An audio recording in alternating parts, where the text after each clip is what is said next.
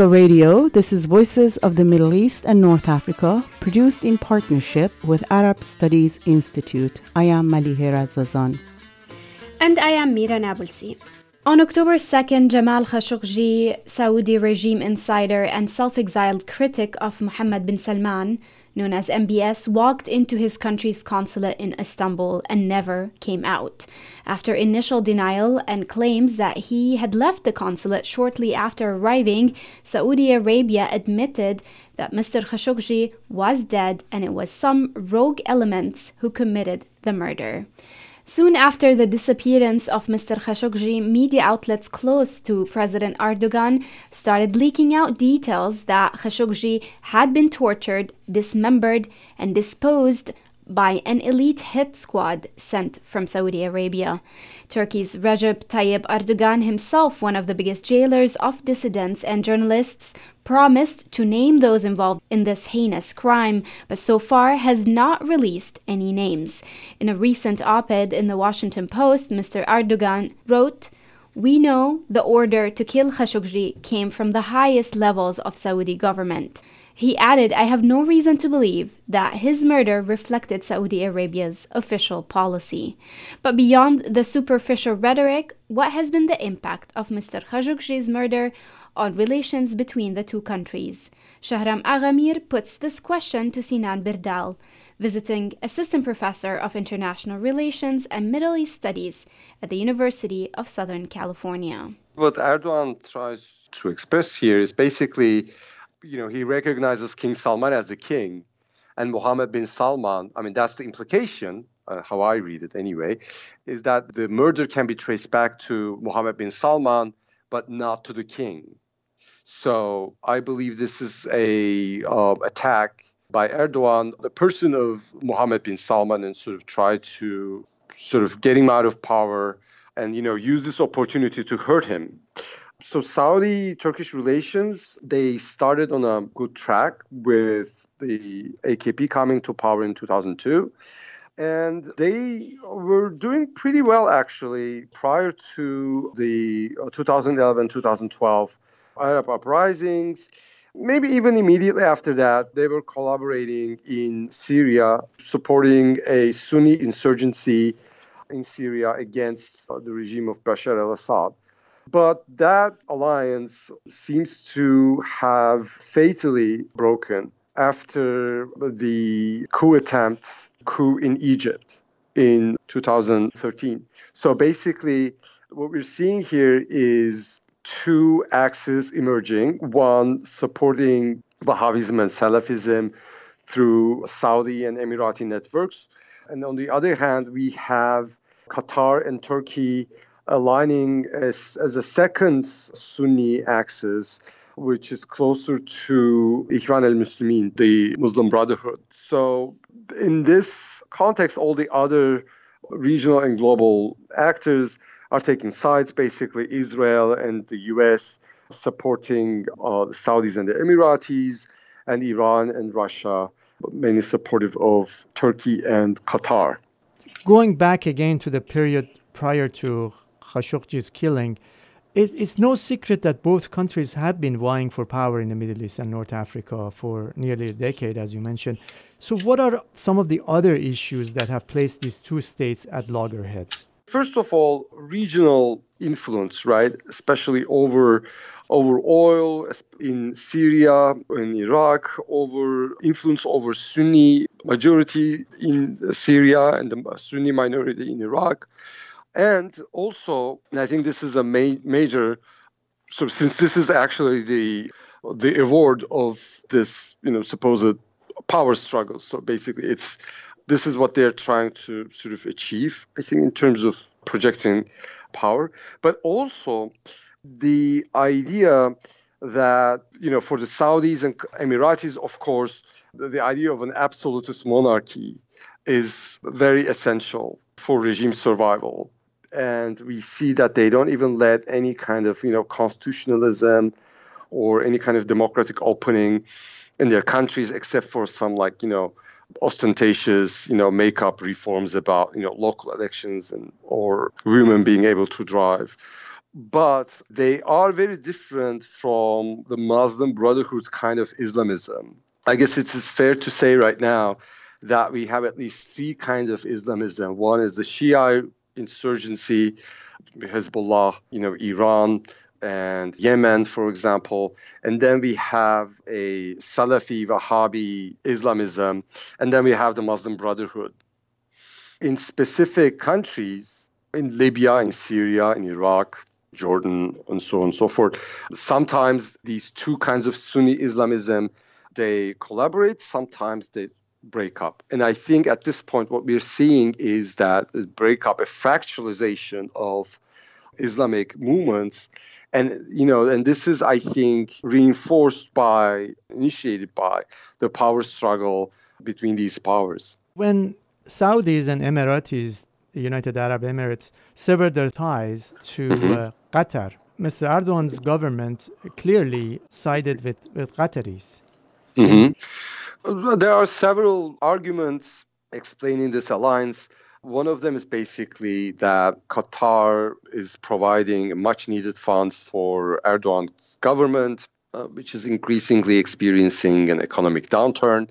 Second argument, which I actually tend to subscribe to, is that the crisis in Syria, especially with the Kurds, has led Turkey to find new ways of shifting its policy in Syria in order to go in into that country militarily, which, according to international law, only military forces invited by incumbent governments can do. So Russia, in that sense, is, covering its operations within Syria under you know international law. That doesn't go for Turkey.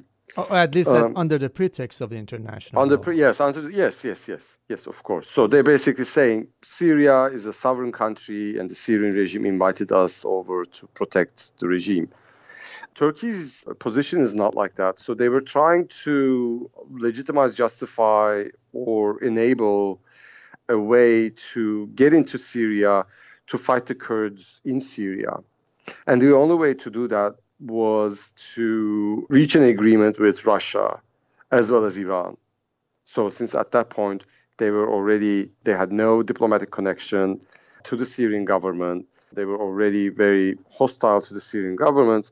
So the only way for them to operate within Syria was to get OKs from both these, these countries.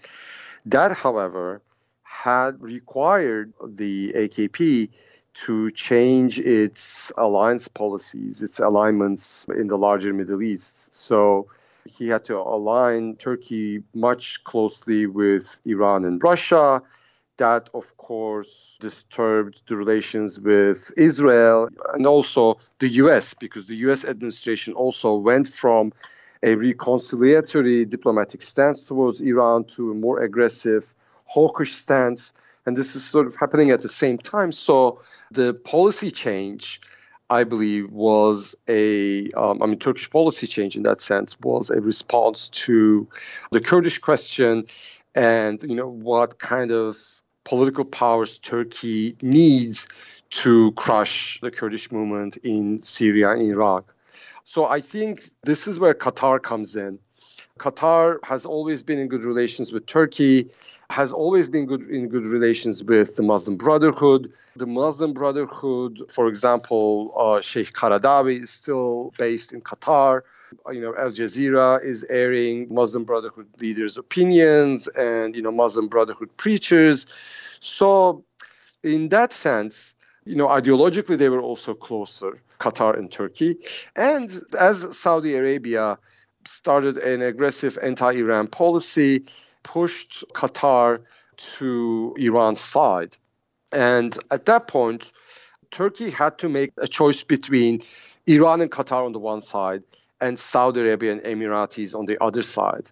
Now, regardless of the ideological affiliation, you know, in other words, that probably, you know, the AKP and Erdogan government feeling closer to the Muslim Brotherhood than the Salafi Wahhabi kind of, of Islamism.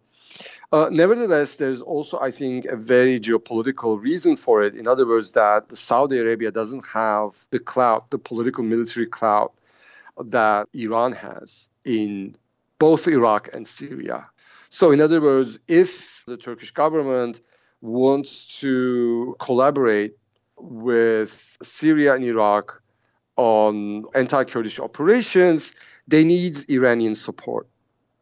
So I think in that sense, it was the geopolitical priorities of uh, suppressing the Kurdish movement across Turkish borders that led to uh, the Turkish president siding very, very clearly with the Qataris. What might be the other reaction? The other reaction might be just, you know, the alternative reaction would be just try to arbitrate between Qatar and Saudis. Didn't they try to do that though? Officially, they tried. So yes. this is why I think they're still trying. So the reason why Erdogan seems to be talking in riddles. So in other words, that the order comes from the highest echelons of Saudi political establishment, but we still can exonerate the Saudi state or the Saudi sovereign that basically means that, you know, we don't have any, anything against the king or the Saudi state, but we don't agree with MBS's foreign policy. So he's, I think he is actually playing to any kind of potential Saudi opposition that might actually displace MBS from power. It's ironic that the Turkish state, the world's leading jailer of journalists, wants to claim credit for exposing a journalist killing. Leaving this irony aside, there has been steady drip feed of incriminating leaks through the pro government Turkish media just to increase pressure on the Saudi regime. And yet, Mr. Erdogan has been reluctant to confirm the details of this killing. He never mentioned MBS by name in his address to the parliament or his opinion piece in Washington Post.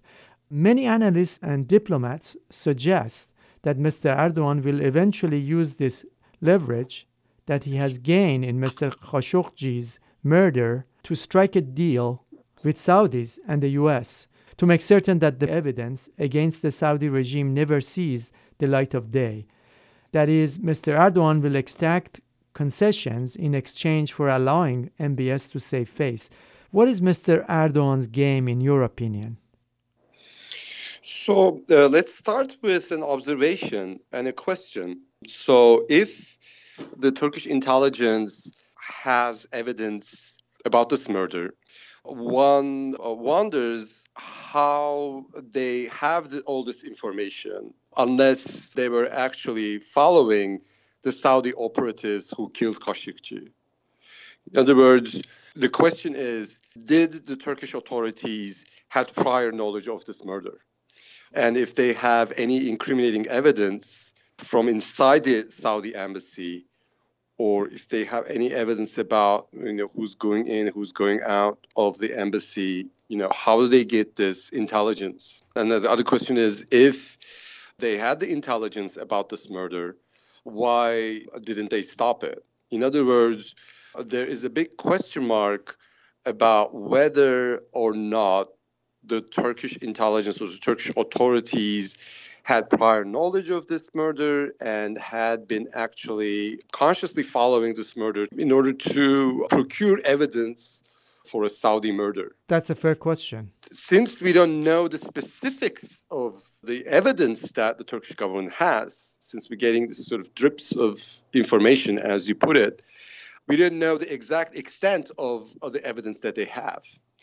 And that might be one of the reasons why they're holding back evidence. In other words, maybe by exposing the details of this murder, maybe they will also be exposing the fact that, you know, Turkish intelligence was actually following Saudi intelligence, Saudi operatives, and they actually didn't intervene where they should have legally. They are under international legal responsibility of preventing a crime like this. I think this is a very important question. The second aspect is, and they're not mutually exclusive, of course, it might be a, um, a bargaining where the Turkish government doesn't really want to expose all of its cards at the same time. So they basically try to hold the cards closer to their chest so that the Saudis can't really guess what the Turkish administration knows about this.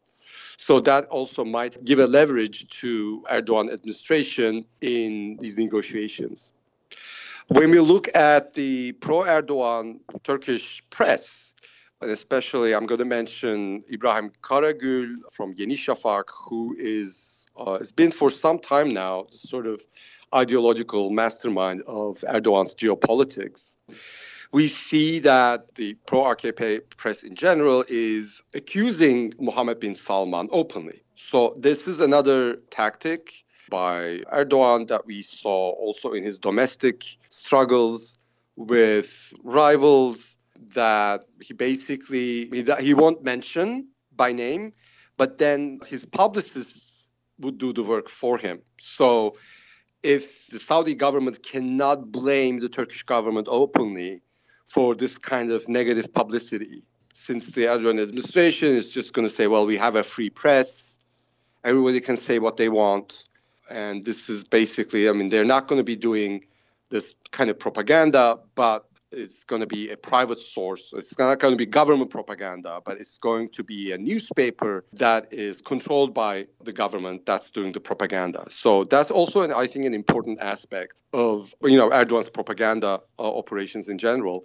So when we look at this propaganda, what do we see? First of all, they start with Mohammed bin Zayed, which is the crown prince of United Arab Emirates they are pinpointing at MBZ, if we call him like that, as the sort of mastermind and mentor of MBS. In other words, they are first of all pointing fingers at the Emirati crown prince as the mastermind of this newly emerging Israeli Saudi Emirati American alliance against Iran and the Muslim Brotherhood. That's Abu Dhabi's uh, Crown Prince Sheikh Mohammed bin Zayed Al Nahyan.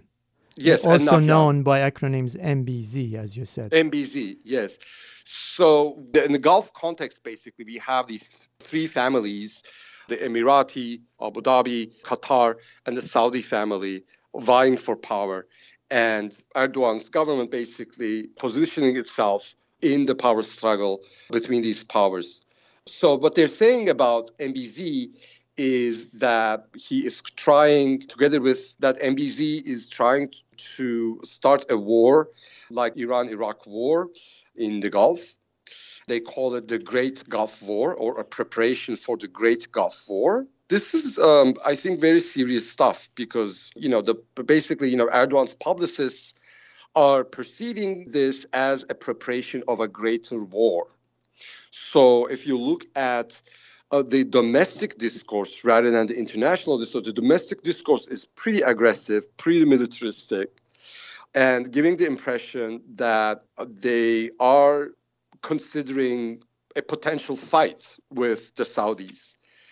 And the second thing is, and this is interesting, they're also warning this propaganda, this is from Ibrahim Karagül, he's also warning that Iran always was the winning part of these regional power struggles. In Lebanon, they won with a rising Hezbollah. In Syria, they won with uh, supporting Assad.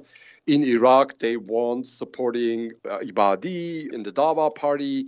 So, whenever the Sunnis and the Shias fight over regional influence, Iran always wins. So this is very interesting because they're not necessarily pro-Iranian, but the audience is basically still the Sunnis because the propaganda suggests that the Saudis and their power claims in the region actually made Iran a more powerful actor. In other words, if you want to contain Iran, then you should get all the Sunnis together and not divide them they consider themselves as realists, if you like. You know, there's more to that. This is evidence for the claim that Turkey is uh, competing with Saudis over the leadership of the Sunni insurgents in the Middle East. because the claim is not that maybe would be expected, for example, in the 1990s from the same Islamist movement when they were more under Iranian influence with the revolution.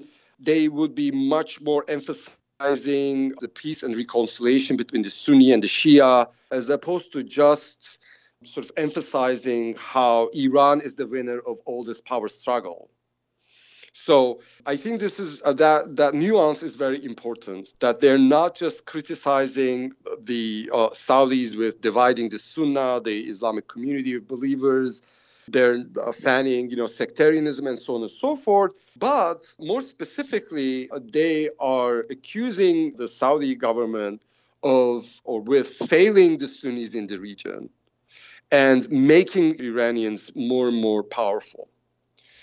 Secondly, very importantly, they point out, and I think this is another important sort of red flag with this propaganda, they are equating MBS MBZ with Fethullah Gulen, the cleric that had to leave Turkey back in 1997 after a military coup and despite Erdogan's invitations, never returned to Turkey, but became very influential within the Turkish state due to his alliance with Erdogan until Erdogan decided that he needed to eliminate them from the power sharing agreement in 2013.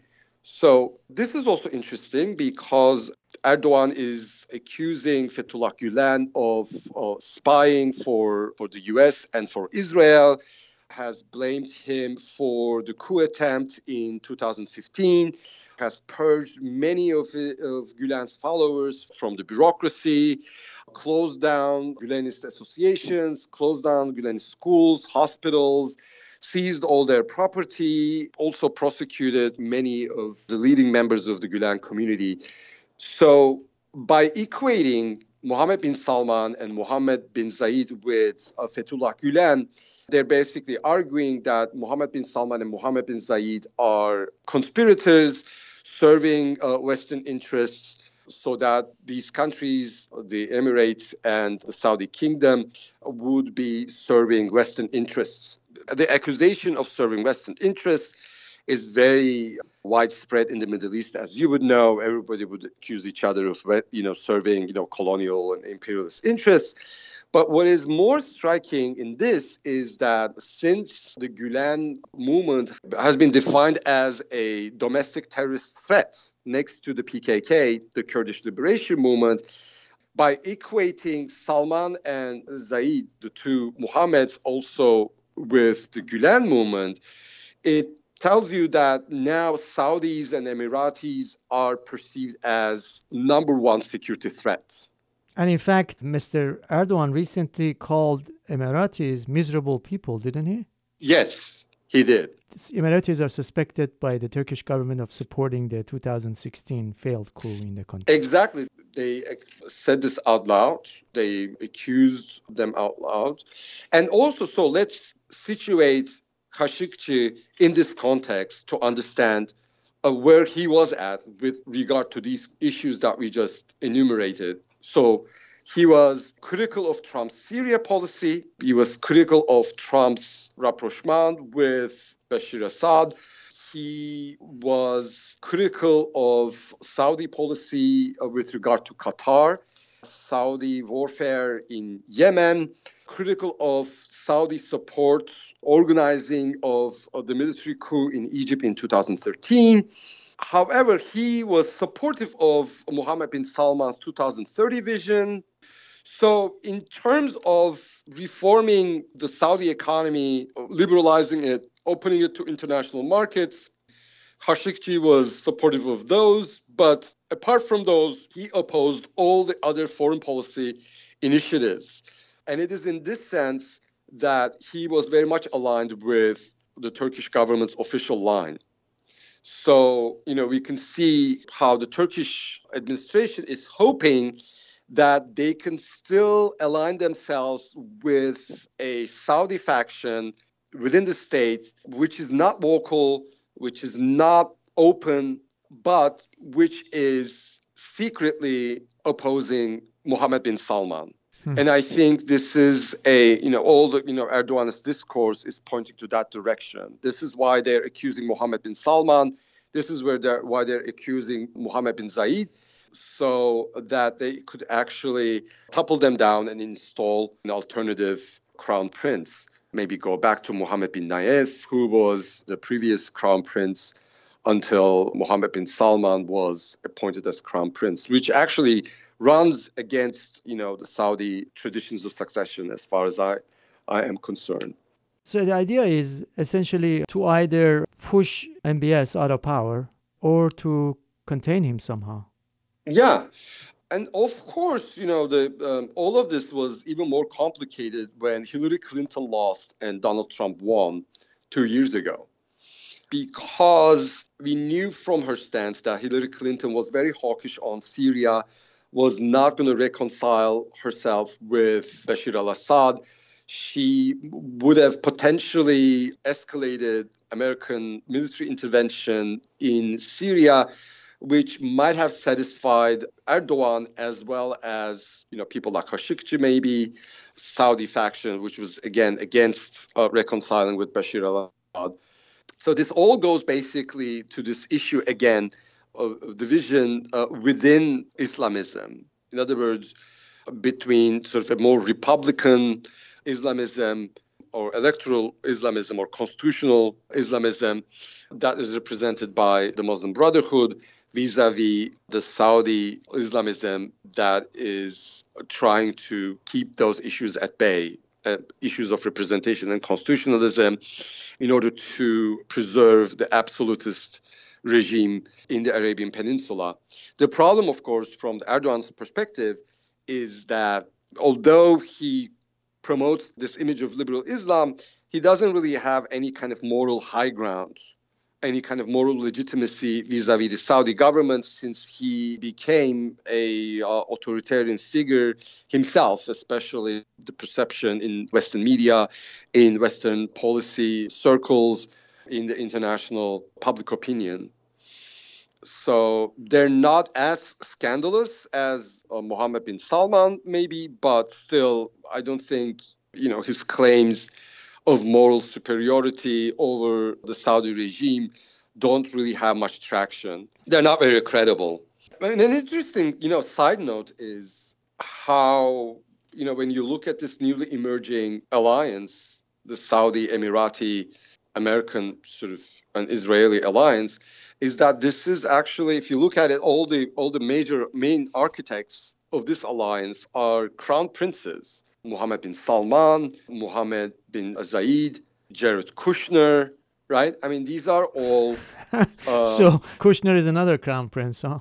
I uh, yeah, definitely, definitely, I think so. In Trumpian universe, I suppose that's uh... uh definitely one important measure for me is the definition and distribution of ministerial portfolios. So, what is Jared Kushner's portfolio actually? Sure. That's a fair question. Right. So, in what capacity does he go and close deals with the Saudi crown prince or the Israeli prime minister?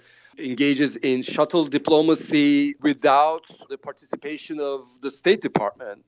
We know in you know some of these negotiations that the State Department wasn't even invited. This is a good measure that this is basically I mean, the only reason Uh, why Jared Kushner is in charge of Middle Eastern regional policy rather than the State Department planning department, right, which is expected to have the last say in this, or the National Security Council just acts on his own with the powers with a portfolio that nobody really knows what it entails what is he negotiating? You know, what are the, the stakes yes. in these negotiations and bargains?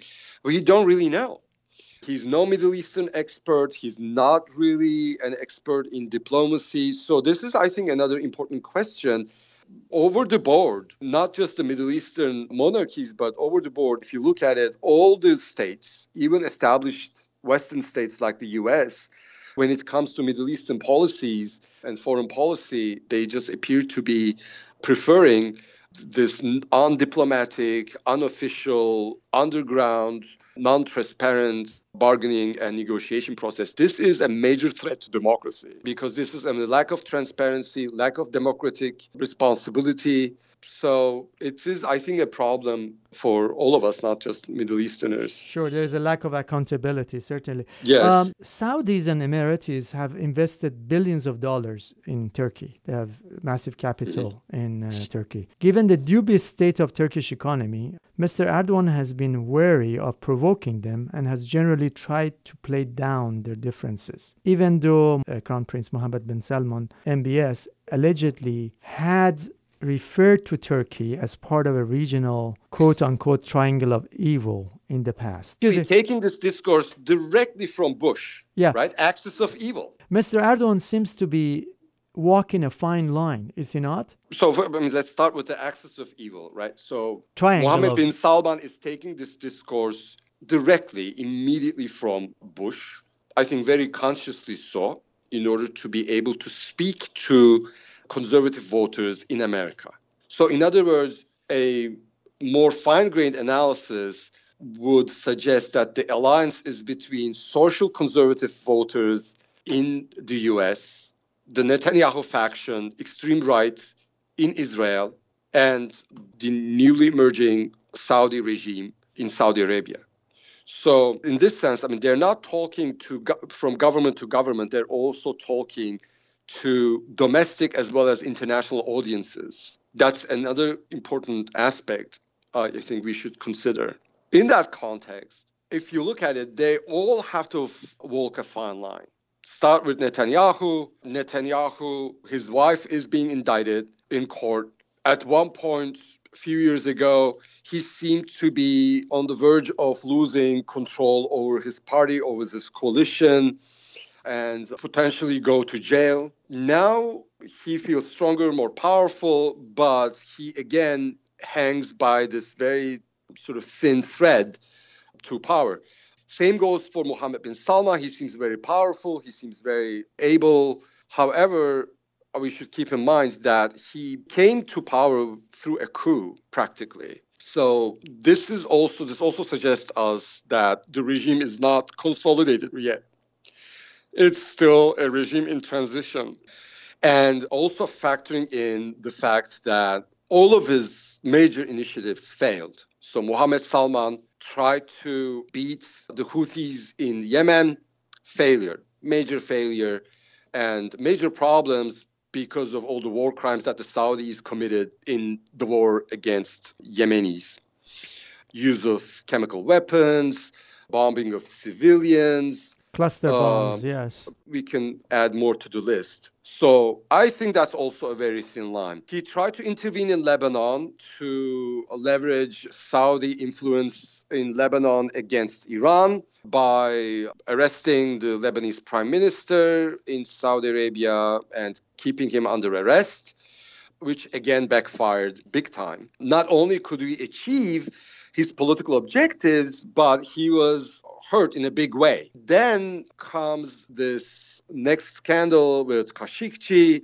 This is, I think, a scandal of major proportions. It's not peculiar to Saudi foreign policy. We've seen it from Iranians before, right after the revolution, right? The execution of regime opponents in Europe, members of the, the People's Mujahideen, you know, the Communist Party and leftist leftist opposition yes. to the regime. And just recently, we know how Russia uh, eliminated opposition figures abroad and then and domestically. So Saudis are not, in the sense, an exception to this kind of policy. But what is so scandalizing is the absolute bluntness of all of this. They were pretty sloppy about the PR around this murder, control public opinion. But also, and more importantly, this is a total transgression of diplomatic immunity and international law at the very basic level. In other words, diplomatic immunity doesn't give anybody to commit murder in another country. So, this is, I think, a very important e- event because remember why Iranians got so isolated internationally yes. uh, because of the transgression of, again, diplomatic immunity during the occupation of the embassy in Tehran. This is the reason why the Western policy circles started talking about the so-called you know rogue states because they don't really abide by any international diplomatic standards. That was supposed to be uh, the discourse the operating logic behind the rogue states discourse. In the mid 1990s actually the europeans they severed their ties to iran after these assassins were convicted in a court in germany. Exactly. They were held responsible for assassinating kurdish leaders in a cafe exactly. in berlin. Exactly. Um, so, so, states do assassinate opposition figures. We can find evidence for this in the history of all you know states diplomatic affairs but, but the major point is to use diplomatic immunity as a shield for these assassinations despite the fact that this is not an exception i think it's a very telling and important aspect because if the west doesn't respond to this, even at a dip, as a symbolic level, that means that all states will eventually engage in this kind of you know extrajudicial killings. It is in this sense that i think you know we need to talk about this sort of potential great gulf war as being a very unstable process not only undermining the regional peace between states, but also undermining domestic uh, regimes and undermining diplomatic custom in the Middle East.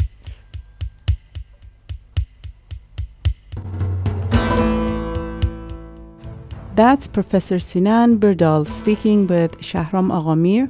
We'll hear more after a short break. From Pacifica Radio, this is Voices of the Middle East and North Africa.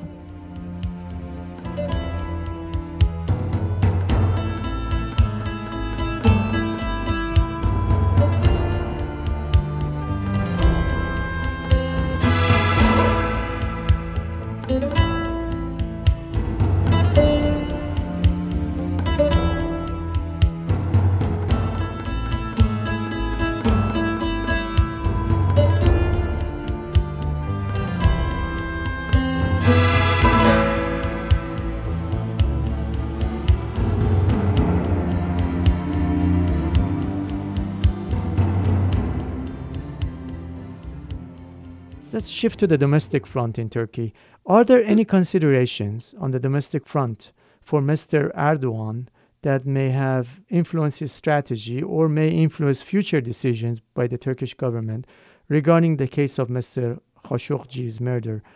Or any disagreements within the ruling Justice and Development Party, AK Party, on how these matters should be handled? There might be, but they're not vocal.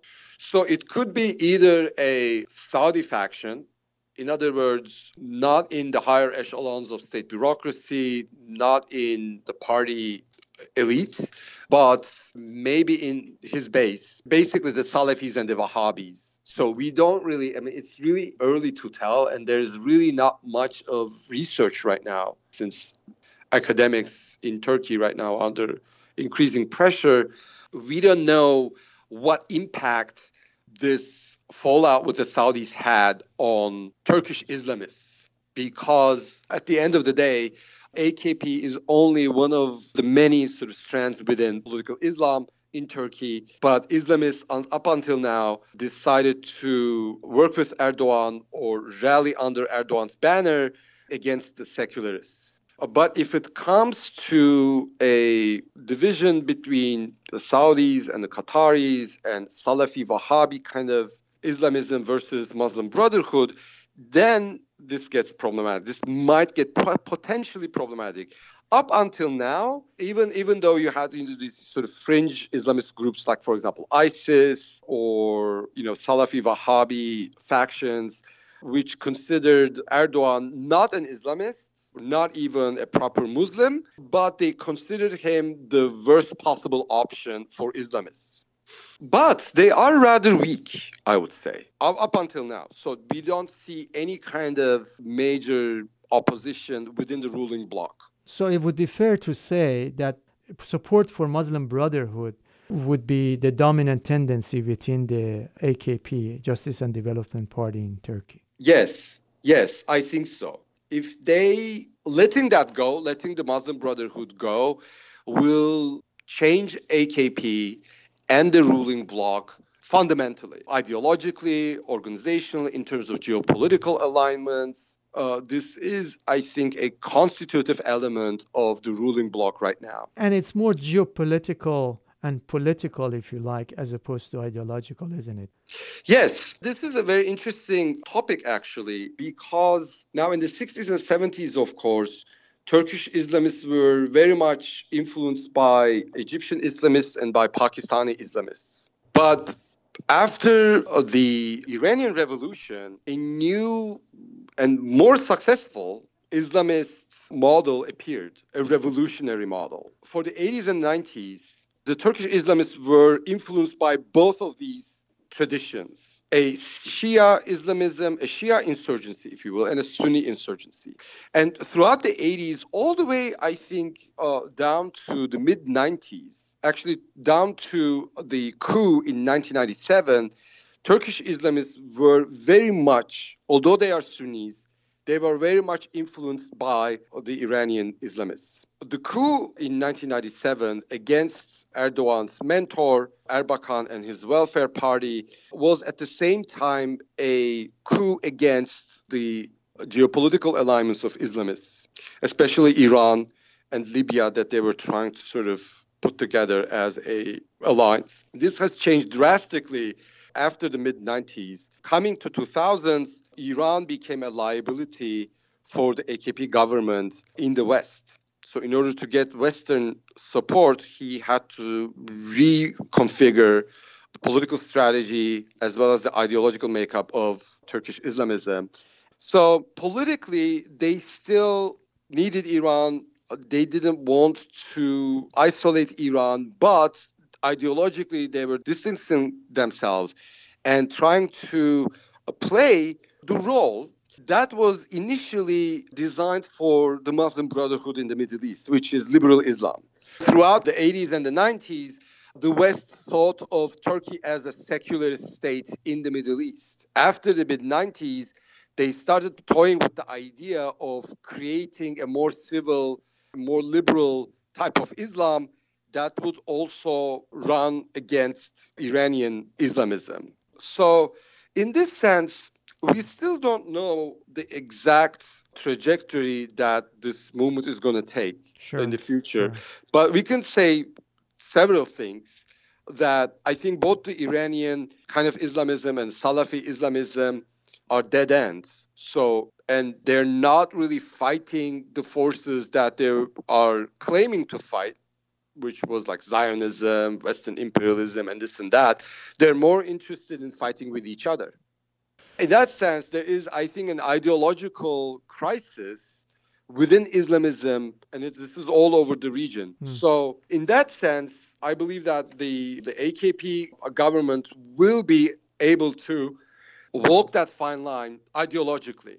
I would be more concerned whether they can actually walk that line politically. In other words, they need Iran, they need Russia, but they also need Americans in order to, to contain Kurds. And should they side with Americans or should they side with, you know, they are usually, you know, they're allied with Americans, but Americans are supporting Kurds. So against the Kurds, they need um, the support of Iran. They can't get support of Saudis because the Saudis are supportive of the US. They can't get support from Israelis, not because of ideological reasons, but because Israelis are also supportive of the Kurds. They would like to support the Kurds in Iraq. That's also impossible because the situation that the Barzani faction is in right now is not that rosy. So, uh, by opposing the Kurdistani referendum for independence, they also went into loggerheads with the Barzani faction. So, what I'm trying to say is that the choices of allies in the region is not the ideal choices reflecting ideological preferences, but they are shaped by the feasibility of alliances. Sure. There is mm-hmm. little doubt that Turkey needs United States. Yes. In extracting concessions from the Saudis but Turkish United States ties have been strained since the attempted coup in 2016. and Yes. they seem to have deteriorated further during Trump Mhm. administration.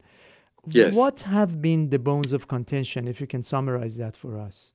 First and foremost, the Kurdish issue. One important news that just broke out was that the Deputy State Secretary visiting Ankara stated that the US government is going to put a monetary award on the heads of three most senior PKK leaders, in other words, leaders of the Kurdish liberation movement.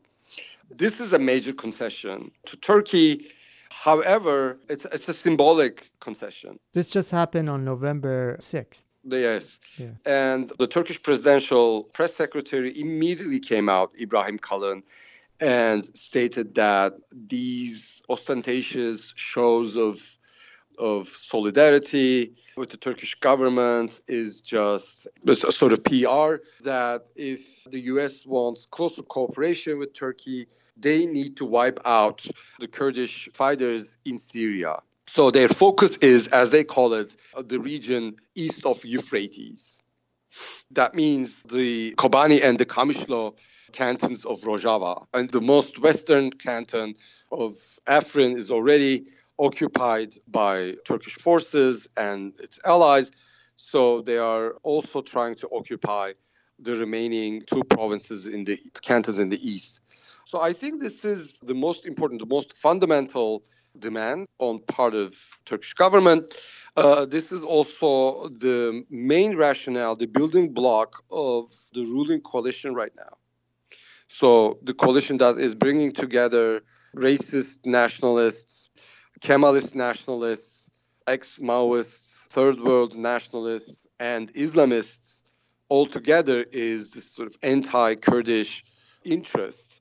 So this is a important point that brings together all the stakeholders of Erdogan's ruling coalition. So this is the most important sort of state interest, quote unquote.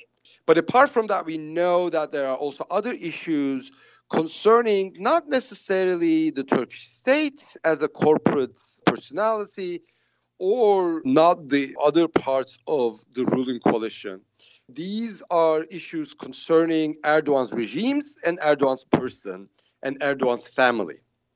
First and foremost, uh, Fethullah Gulen, the demand for the extradition of Gulen and his community out of the US, uh, turning them back to Turkey to be put on trial because of coup attempts, because of spying, because of conspiring with the West. You know, these are the allegations out there. Uh, Then there's the issue of Halkbank, the People's Bank, which is a public bank and a very important bank that operates abroad in the Balkans and in the Middle East, especially in Iraqi Kurdistan, as well as all over in the Balkans, you know, in Bosnia, Macedonia, for example. This bank was associated with the circumvention of the UN embargo against Iran. So this is a major accusation, and it, actually, the deputy uh, director of the bank is standing trial in Manhattan. The US prosecutors have said that Mr. Attila, this banking manager, was involved in a scheme to help Iran spend oil and gas revenues abroad using fraudulent gold and food transactions through Halkbank. Yes. Uh, didn't he receive a 32 month sentence in prison for conspiring to violate US sanctions back in Uh, May? Yeah, but also uh, an important witness of this trial was a, a person who was closely associated with Erdogan and his family. And this fellow, Reza Zarrab, who was acting on behalf of the Iranian regime, Yes, He's of Iranian he's heritage. A, he's an Iranian Azeri. That's Reza Zarrab, yes, and many of the Erdogan ministers. And he is still in American hands. So we don't know what other type of information he has. We don't know the exact extent of allegations. We don't have access to testimonies of witnesses and so on and so forth. But we know that Halkbank was also very instrumental in depositing Iraqi Kurdish oil from Iraq.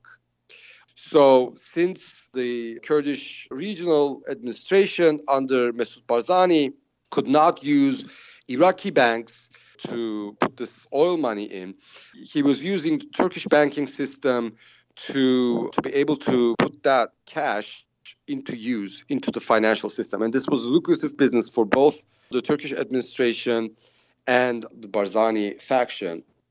Some reports suggest that that oil from the Kurdistan region might have included also some ISIS oil. That is adding another important complication to the operations of this public. Bank. By the way, this public bank is one of the biggest banks in Turkey, and they are underwriting several several construction projects in Turkey. So if they get into trouble with uh, the international financial system, that will be a big blow for the Turkish economy. Not to mention, you know, Turkey's reputation abroad. This is another important factor. And of course, most importantly, Erdogan is seeking recognition for his regime from both the US and the EU. And Mr. Erdogan has clearly uh, condemned uh, the trial of Mehmet Hakan Attila, uh, this banker that you Yes. mentioned. In, he was put on trial in New York. He has condemned the trial and calling it basically has condemned it as a political attack on his government. We see that, I mean, over the last three years, we see Erdogan always yearning for recognition and acknowledgement of his regime from the West. And the West was reluctant to give it of- officially, but gave it practically. For example, they would always criticize Erdogan's bid for the presidentialist regime, but they would still go and talk to him in his palace or something. So these kind of symbolic gestures were very important for the diplomatic recognition of Erdogan's government, but he still has a lot of problems with getting recognition abroad. But he knows the only way to gain diplomatic recognition is to be strong and powerful and be able to control processes on the ground. As long as you're a military force, a political force to be reckoned with, he's thinking he needs to be recognized. He will be recognized no matter what he does. And I think he is confirmed in this belief. I think the way you looked at the West is treating Mohammed bin Salman or has been treating Erdogan so far, the way that he has been treated, I think shows us that you can get away with this if you're powerful enough. On the same day, Turkey and seven other countries were granted temporary waiver from the US sanctions against Iran's energy sector. Yes. This was a crucial waiver for Turkey, which imports about half of its oil and a fifth of its gas needs from Iran. Yes. Natural gas needs, that is. On the same day, actually, on Sunday, November 4th, both countries announced that they had lifted sanctions against their top officials, right? And as you mentioned earlier, two days later, Deputy Assistant Secretary of State Matthew Palmer announced that a U.S. Department of State was going to authorize up to $12 million of rewards in exchange for information on these three senior members of the PKK. Is this coincidental, the timing of these announcements, or are they part of a grand bargain that would involve the U.S., Turkey, and Saudi Arabia? Let me just first say that the this is not the first time that Turkey and other countries are being exempted from oil trade with Iran for a very good reason that these countries need that oil. And uh, the economic impact of the lack of Iranian oil would be so substantial that these countries would have to oppose or circumvent this embargo. We also know that it, not only the Middle Eastern neighbors, but also European allies of the US are opposing this shift from Obama's rapprochement with Iran to uh, Trump's sort of hawkish aggression against Iran. In that sense, it's not for the first time that we see this kind of exception. I think it was pretty uh, expected. But the other issue about criminalizing PKK leaders even further than they are is, I think, a, a concession on Trump's behalf. But this is now actually um, the second time we see this between Trump and Erdogan. Basically, Trump coming out with some concession, like it happened in the Brunson case, the uh, the pastor that was kept under arrest in Turkey for being a Gülenist, which uh, many thought was a bargaining chip for Erdogan in return for all these issues like Halkbank, Kurdish problem, but I think that the Kurdish issue is the main issue here.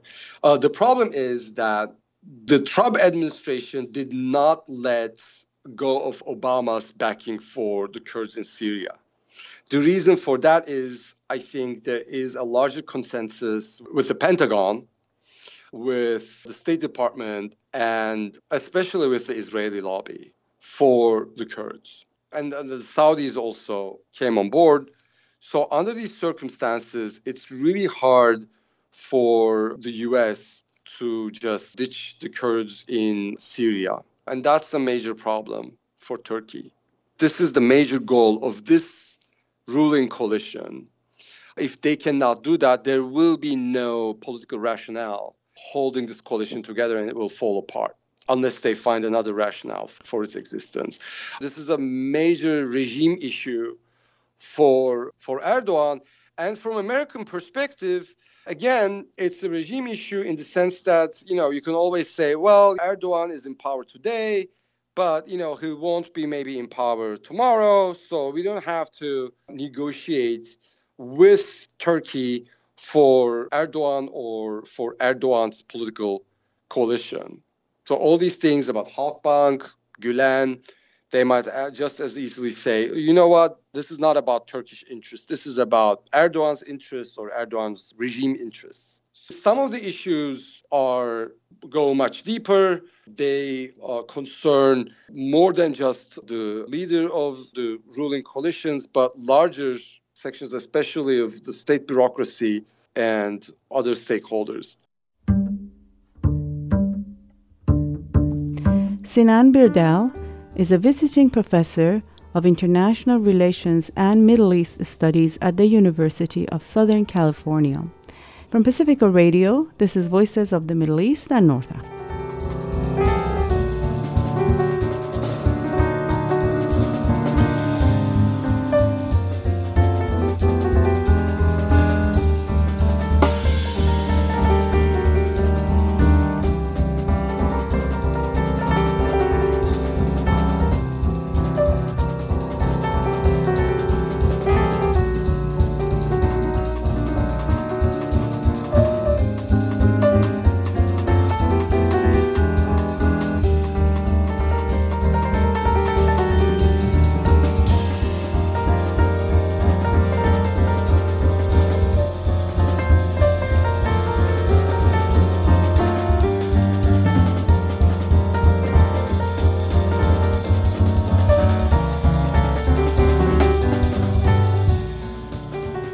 To get in touch, you can call us at 510 848 6767, extension 632, email vomekpfa at yahoo.com. Connect with us on our Facebook at Voices of the Middle East and North Africa or follow us on VOMENA Radio. Please join us next time for another edition of Voices of the Middle East and North Africa.